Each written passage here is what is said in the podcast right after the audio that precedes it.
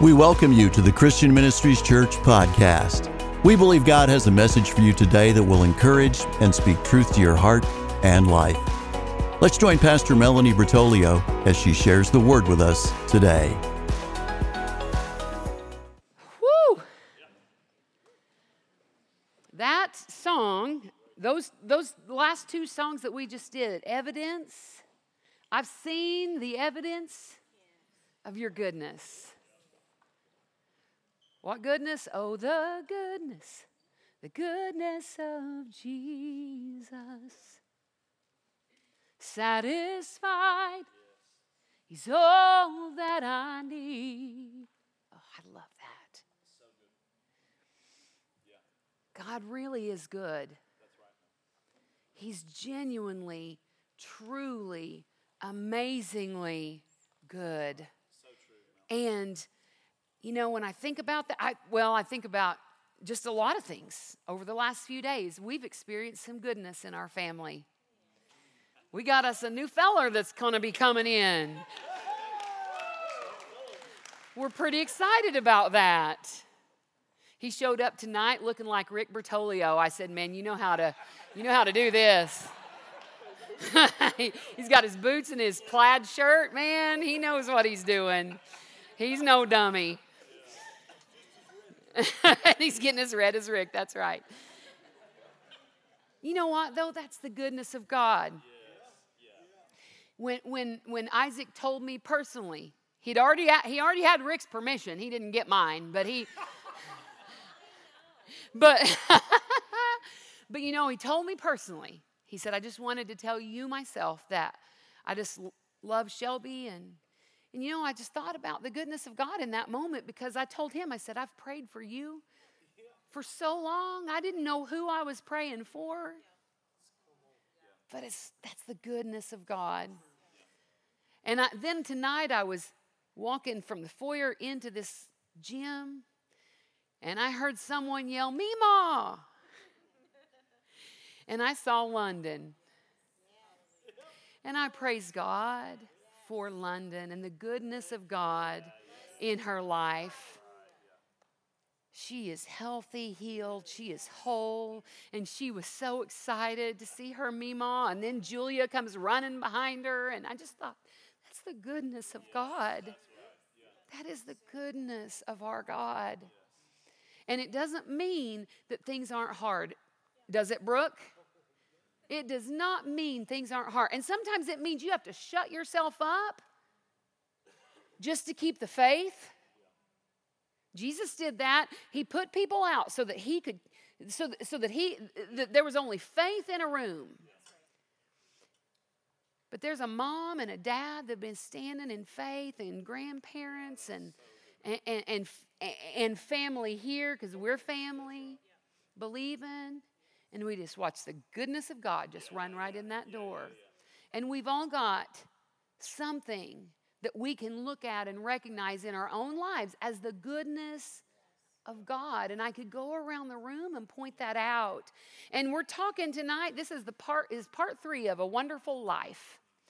And and that's what that's what a wonderful life is is living in the goodness of God.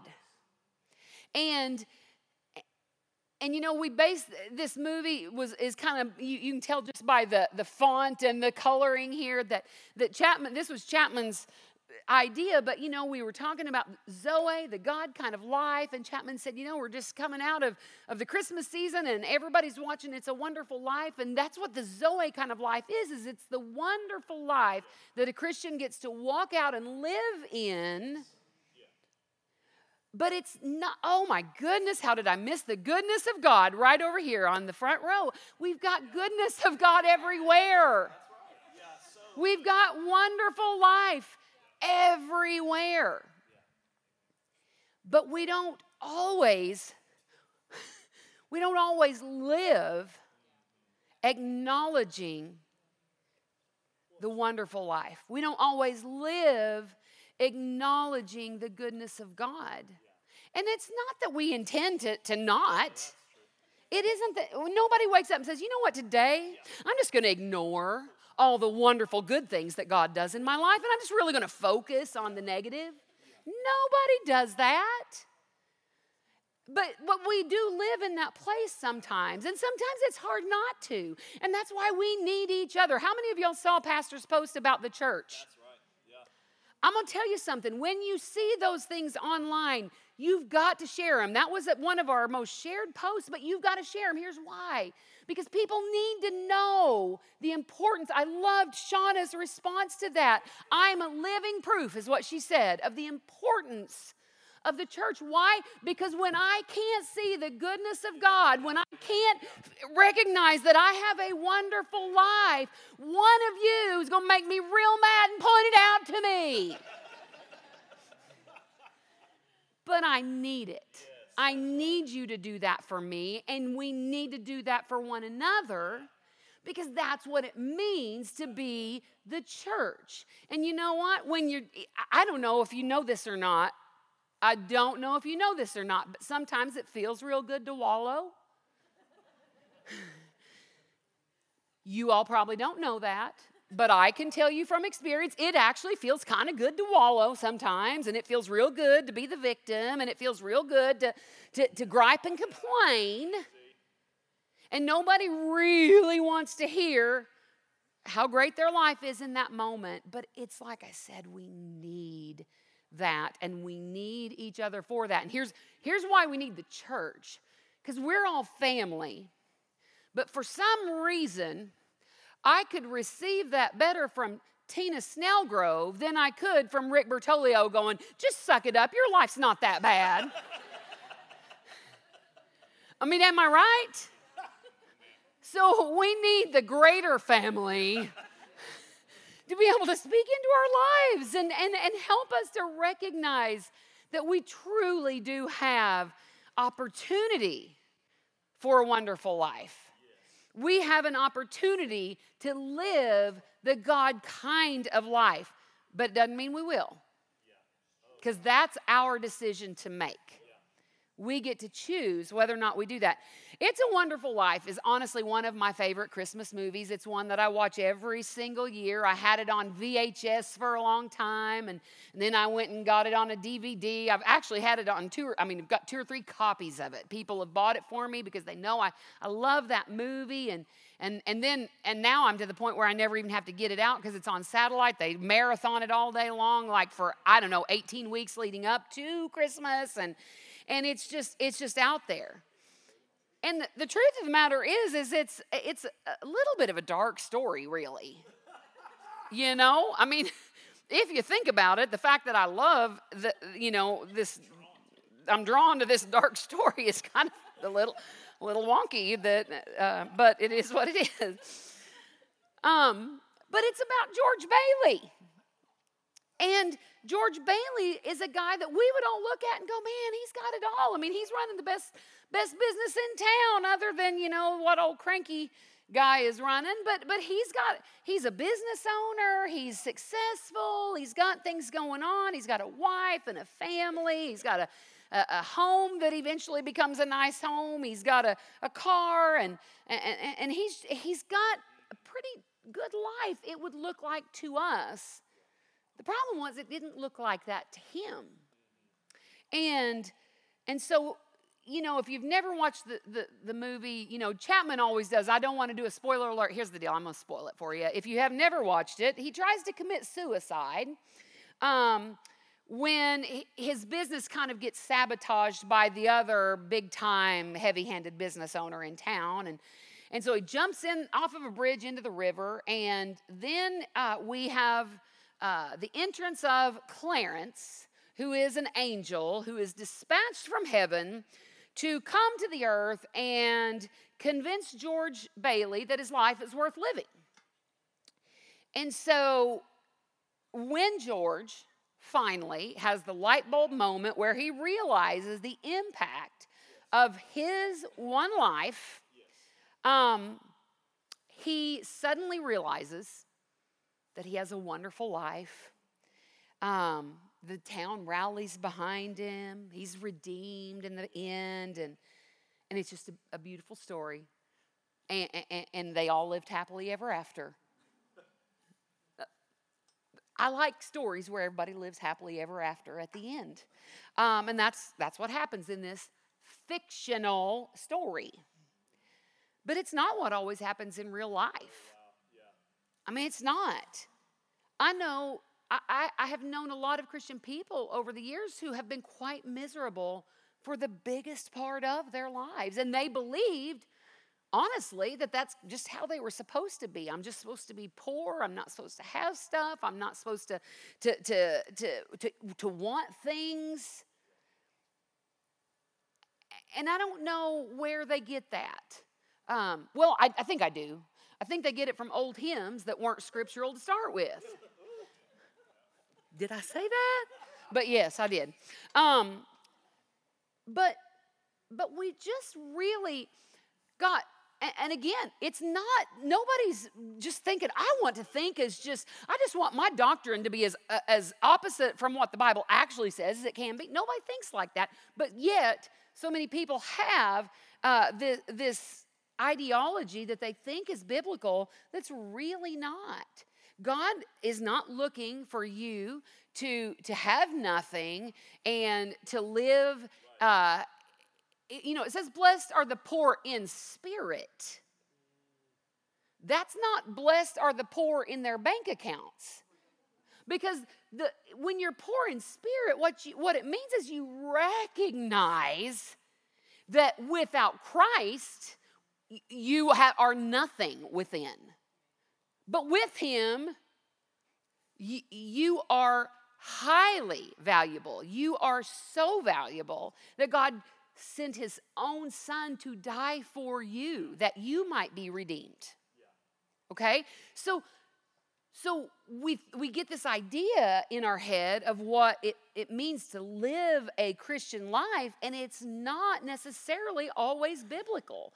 And and so God doesn't necessarily want your bank account to be at zero. And it's pastor or somebody just a few days ago gave a really good example. I mean, how can you give if you have nothing? I mean, that was one of the, when he taught the first time on the storehouse, it kind of rocked our world because it's talking about the storehouse. He, he, he made the equivalency of the storehouse being your savings account.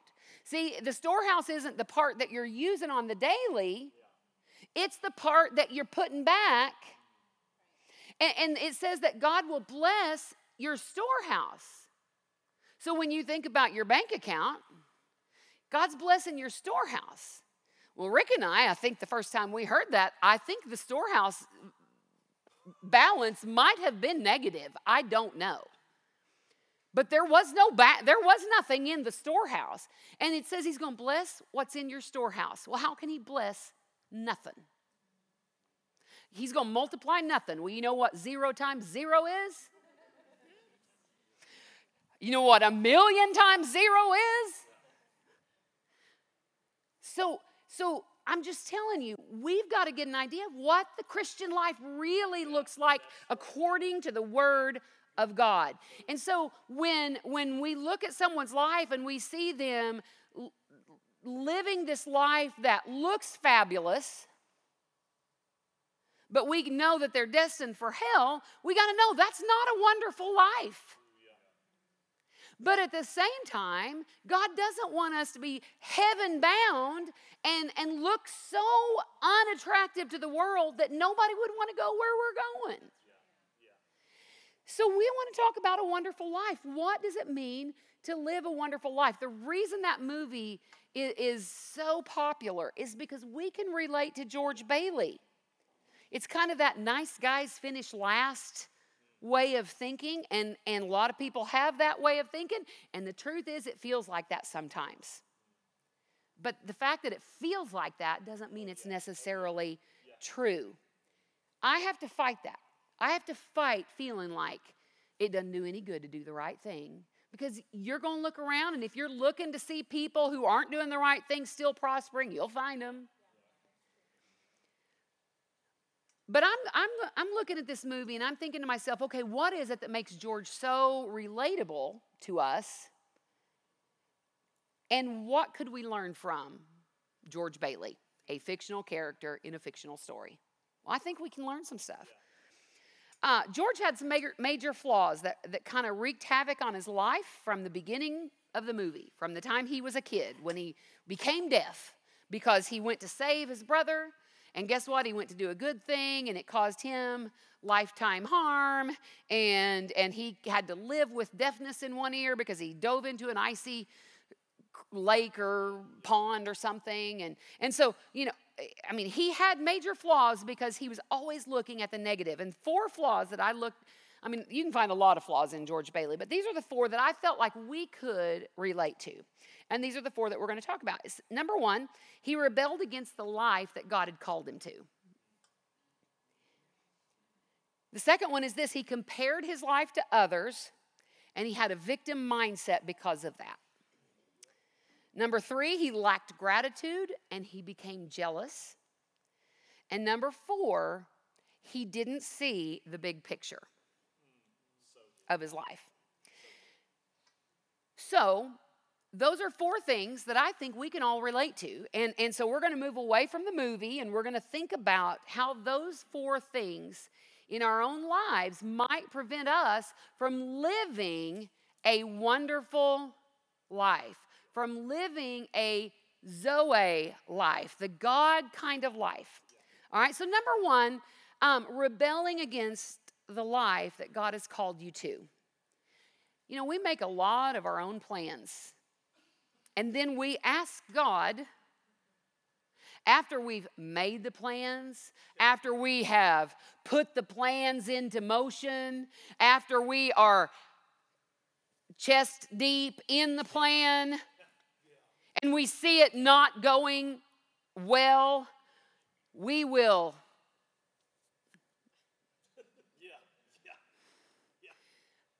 While I've still got some air, Lord, let me use this breath to ask you to bless something that you you never wanted in the first place. Now God has plans for each and every one of us. And and and we, the, here's what I can tell you the outcome of his plans are good. How many of you can testify that the outcome of your own plans hasn't always been good? I can think of some very pivotal moments in my life where something in my brain went, eh, that's probably not a good idea. And yet I moved forward and then some in some cases spent years dealing with the, the consequences of trying to live life according to my own plan. But we make plans because we have an expected outcome. We call them good plans, but they may not be God plans. And in 1 Corinthians 10 23, it says, while everything is permitted, not everything's beneficial or good for us. So God's never going to just jump out there and go, stop. He's going, no, you, Pastor says it to Chapman and I all the time. You can do that if you want to. oh, I don't know if I think it's a good idea. Guess what? There's a reason he's the top dog. But but really, God's not going to to to to halt everything the moment we start heading down a wrong path or or I mean, you know, sometimes it's just the, the choice between better and best. And he's not going to say, "Hey, I got the best over here for you." He's not going to do that. Everything's permitted, it's just not always beneficial. In Proverbs 16:3 it says commit your actions to the Lord and your plans will succeed. See, the idea is to go to the Lord and ask him what his plans are for you and you get on board with his plan rather than asking him to get on board with yours well after that plan is set in motion. Proverbs 19:21 says you can make many plans but the Lord's purpose will prevail.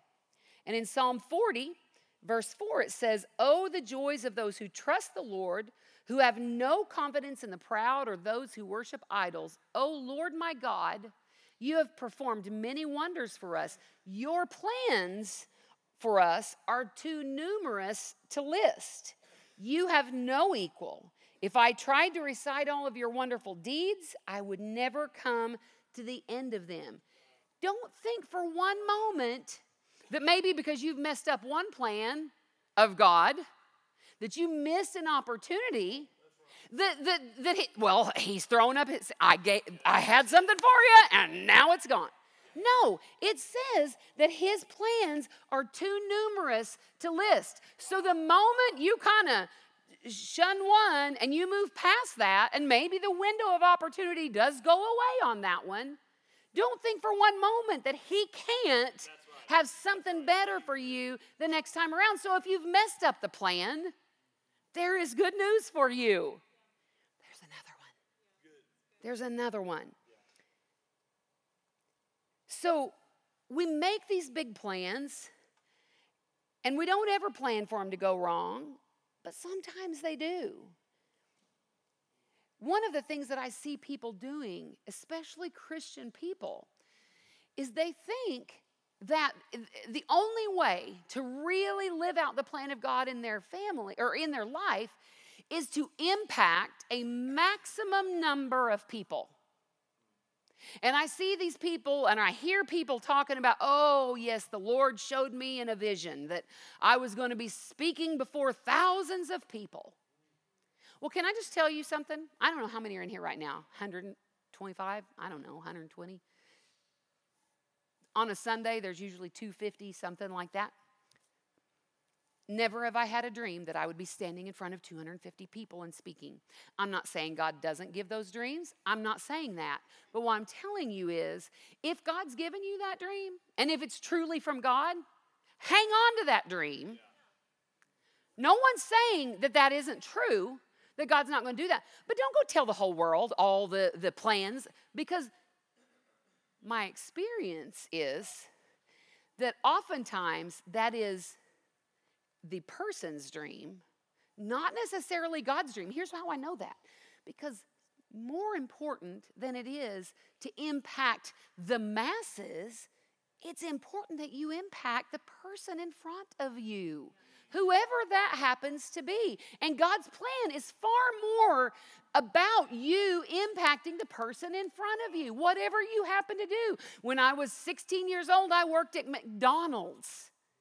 Well, here's what I can tell you. I missed lots of opportunities, but that was the plan in that moment was for me to impact people in McDonald's. And wherever you happen to be, that should be your plan. Impact the people in front of you. That's not saying that you won't one day impact thousands but let God bring that plan to fruition for you.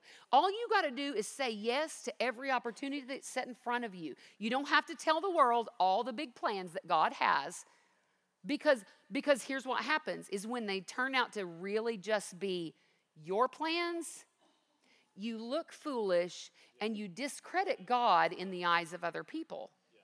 And so when you are really genuinely trying to follow the plan of God, it's, it doesn't have to be one that you shout from the mountaintops what he's told you. Just do what he said one day after another, put one foot in front of another, and he will open doors. Self promotion is not something that is ever going to work in the kingdom of God. In, in, in our morning assembly, we always, on, on Mondays, Tuesdays, and Wednesdays, we, the kids bring proverbs and they talk about proverbs that are um, th- meaningful to them. And this morning, um, Olivia brought this proverb. I think she might, is she down with the kids? I don't know. But, um, but Olivia brought this proverb, and it fits so perfectly with what I'm talking about here. In Proverbs 25 6, it says, Don't demand an audience with the king or push for a place among the great. It's better to wait for an invitation to the head table than to be sent away in public disgrace. And, and so many people have these plans for themselves that are so self promoting that even though you might be truly gifted and talented to do certain things for the kingdom, in the kingdom, God can't use you because you're so busy trying to promote yourself and your plan. You're trying to get ahead of the plan. We've got to learn to submit ourselves to God and submit our plans to God. Jeremiah 29 11. I know the plans I have for you, says the Lord. So he has plans for you.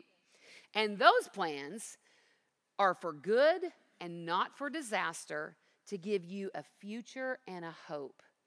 So his plans always end in success, they are full of hope.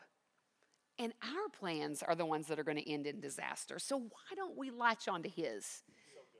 The outcome is guaranteed success every single time. Doesn't mean it's going to be easy, but it does mean that He will cause those plans to succeed. So the first one is this that, that, that we sometimes in life we rebel against the call of God or the plan of God for our own life. Number two, we compare our life to the lives of other people. And Theodore Roosevelt said that comparison is the thief of joy. And I couldn't agree more with that. Um, and here's how I know it experience. Because every time I find myself in life comparing myself to someone else, what am I doing? I'm focusing on what I don't have and someone else does, and that there's nothing, there's no joy found in that. It's own comparison is only good. Now listen to me. There is a, a, a, a situation in which comparison is good, and it's only good when it motivates you to greater excellence. And comparison can motivate you to greater excellence. When I see someone who's really good at something and I'm, I'm, I'm gifted in that area, I can say, you know what? I, I, I could improve. I could be better. It can motivate me to greater excellence. And so comparison's not always bad but it's only good when it motivates you to greater excellence. And that excellence has got to be founded in a desire to please God and to grow the kingdom. In uh, Romans 2:11 it says God doesn't show favoritism. So when we're comparing ourselves to other people, we often are doing that as if God has sold us short. As if he withheld something from us. And the word tells us that he withholds no good thing from us. But we, we kind of, when we are, are comparing ourselves to others, we're doing so under the assumption that God must have favoritism from between us. Now, God does give favor, and favor is given to select individuals, but it's that's based on what you do, and you get to choose whether or not you walk in the favor of God and you live under the favor of God. And that's all about obedience and the, the posture of your heart.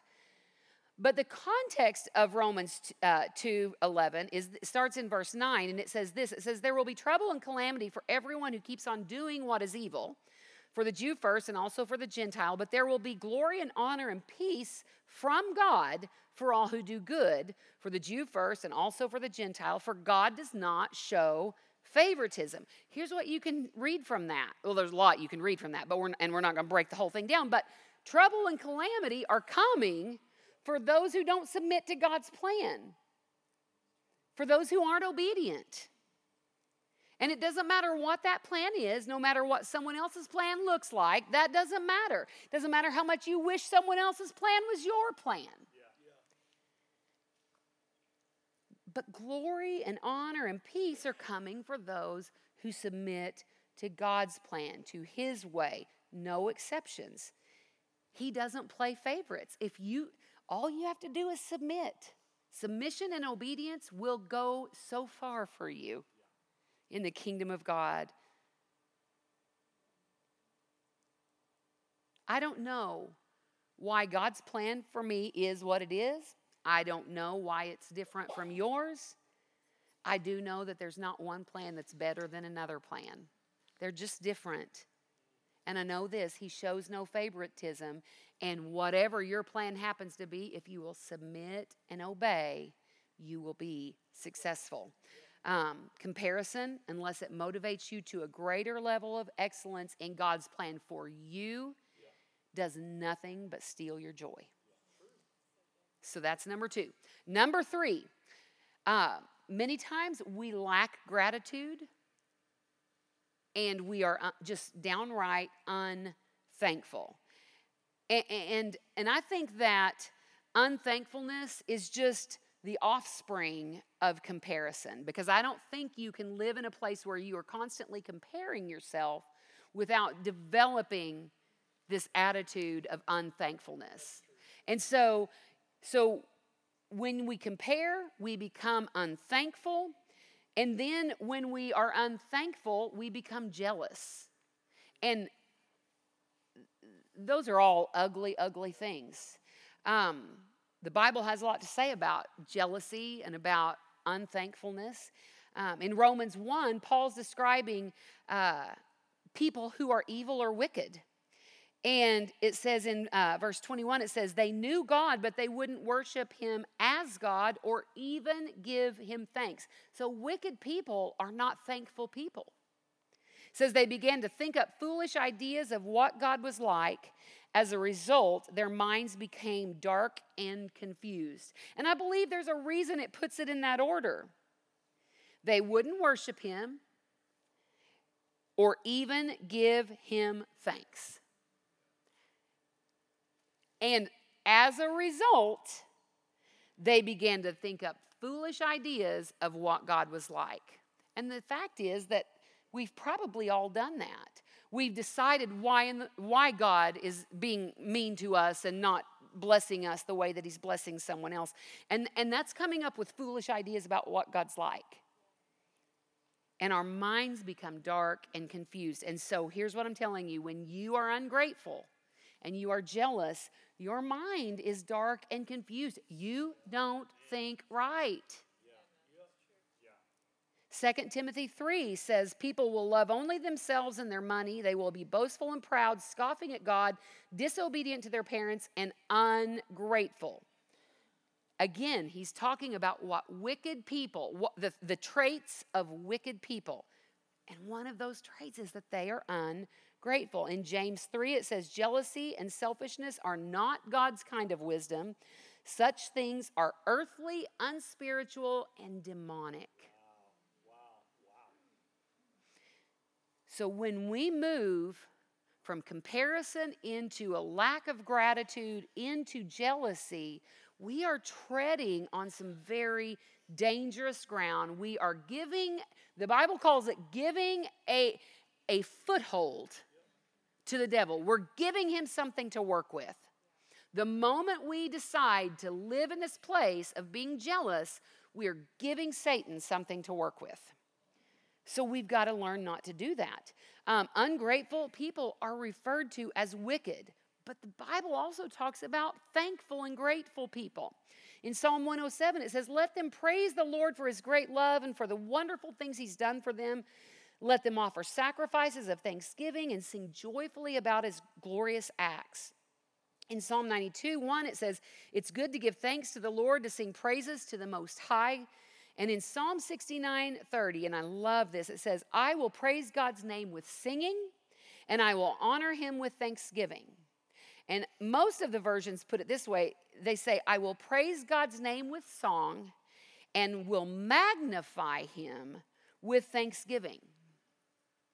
That's what grateful people do is they praise, they worship him. Remember uh, the earlier verse said they wouldn't worship him or even give him thanks, but when we love God and recognize who he is in our lives, we worship him and we magnify him with thanksgiving. Well, what does it mean to magnify him with thanksgiving? So, what happens when you magnify something? You see it more clearly. You see it more closely than you were able to see it before. You see the details. You see the intricacies of what you are magnifying. So when we offer thanksgiving, it allows us to see God for who He really is, to see His true character, all the details of who He is. And it allows us to see into his heart for us as his people. But if that is true, then the inverse is also true. And when we fail to be thankful, we miss out on who God is. We're unable to see who God really is. We are, our minds are darkened, and we're not able to see God clearly as we should. And the, and the problem with that is this He's not changed one bit in all of that. He is who He is. I am who I am. He is still God. And it's not He that's missing out on anything, it's we who miss out. So, when we understand who God really is, when we worship Him and when we magnify Him with thanksgiving and we begin to see who He truly is, our faith grows. We begin to believe not just that He can move on our behalf, but that He wants to and He will. And so it's important that we understand the the, the Thanksgiving, you know, we, you know, when I was growing up, I will enter his gates with thanksgiving in my heart. I will. You can go to the place where you make it a something funny. It's not. That's that's the word of God. I will enter his gates. You know what that means? That don't mean that means this. It means that um, when you come in to church, that first song shouldn't be the, the, the, worship team up here trying to get you in the mood to worship. It means you should walk in that door. I will enter his gates with thanksgiving in my heart. I will enter his courts with praise. I will say, This is the day that the Lord has made. I will rejoice, for he has made me glad. Sunday. Sunday, when you guys walk in, I have an expectation. but we, we, thankfulness matters. Thankfulness matters.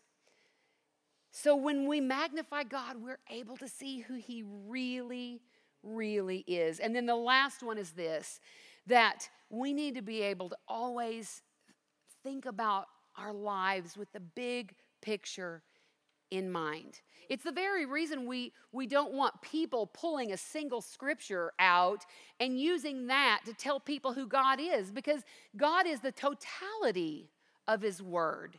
He's not a single scripture. You could pull lots of sentences out of the Bible completely out of context and it wouldn't tell you who God is. And it's the same thing with our own lives. We can't take one failure in one area of our life and decide that God doesn't care about us, that God doesn't want good things for us.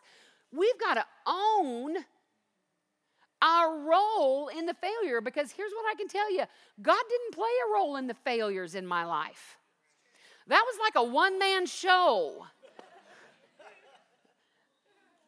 but he's always waiting, always ready, always sitting on go, wanting to, to, to take me higher, to, to, to show me a new plan so that I can get into that area of success that He wants for me. In Psalm 139 16, it says, You saw me before I was born. Every day of my life was recorded in your book, every moment laid out before a single day had passed.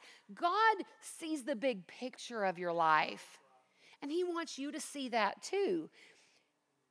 Hebrews 4:13 nothing in all creation is hidden from God. Everything is naked and exposed before his eyes and he is the one to whom we are accountable. And in Isaiah 48:17 it says, "This is what the Lord says, your redeemer, the Holy One of Israel. I am the Lord your God who teaches you what is good for you and leads you along the paths you should follow." The big picture is this God wants to be God in your life. And He can't be if you are. And so, God sees that big picture. And if we will submit our plans to Him, and guess what? The Holy Spirit is a wonderful revealer of the big picture. He guides us through seasons of life where we can't see the big picture. But he often shows us glimpses and helps us to see. And the Bible talks about how right now we see in part, and one day we will see in full. But we can see a lot more than what we even see now if we will be open to submitting those plans to God and, and allowing the Holy Spirit to lead us along the right paths. So, George Bailey was a fictional guy, but we're living a real life. And we want a wonderful life. We want a Zoe, God kind of life. I love how, as we look at those four things, we start out talking about rebelling against the plan. But no, we, we come back around with the big picture and the plan. God has great plans for your life. You just got to get on board. You want a, a, wonderful life? Get on board with the plan of God. If you want a wonderful life, stop allowing comparison to steal your joy. If you want a wonderful life, be thankful for what God's doing in your life. Don't be jealous of what He's doing in someone else's. If you want a wonderful life, ask God to show you the big picture in those areas where you're really struggling to understand the why behind what you're going through. But a wonderful life is available to you. But it's up to you whether or not you actually experience it. You got to go after it. You got to stop praying for it. I mentioned this a, a week or two ago. You got to stop asking God for it. He's already done everything you, He needs to do for you to have it. But you might start by asking him what in the world you're doing to get in the way of it. Because that's that's more often what our problem is. God, am I missing the plan? Am, am I, I focused on something, something distracting me from the plan? Am I unthankful or jealous in ways that I'm not seeing right now? What's the big picture? And God he doesn't withhold things from us. He wants us. Confusion is not His plan for you. So He wants you to know. Jeremiah 29 11, I'm going to finish with that. I already read it once, but I want you to hear it. This is God speaking. I know the plans I have for you, says the Lord. They are plans for good and not for disaster, to give you a future and a hope. Let's all get on board with the wonderful life that God has planned for us. Thank you for being part of our podcast today. You'll find more online messages from Christian Ministries Church, as well as location information on our website at cmchurch.net. There's a place for you at Christian Ministries Church, where it's more than a church, it's family.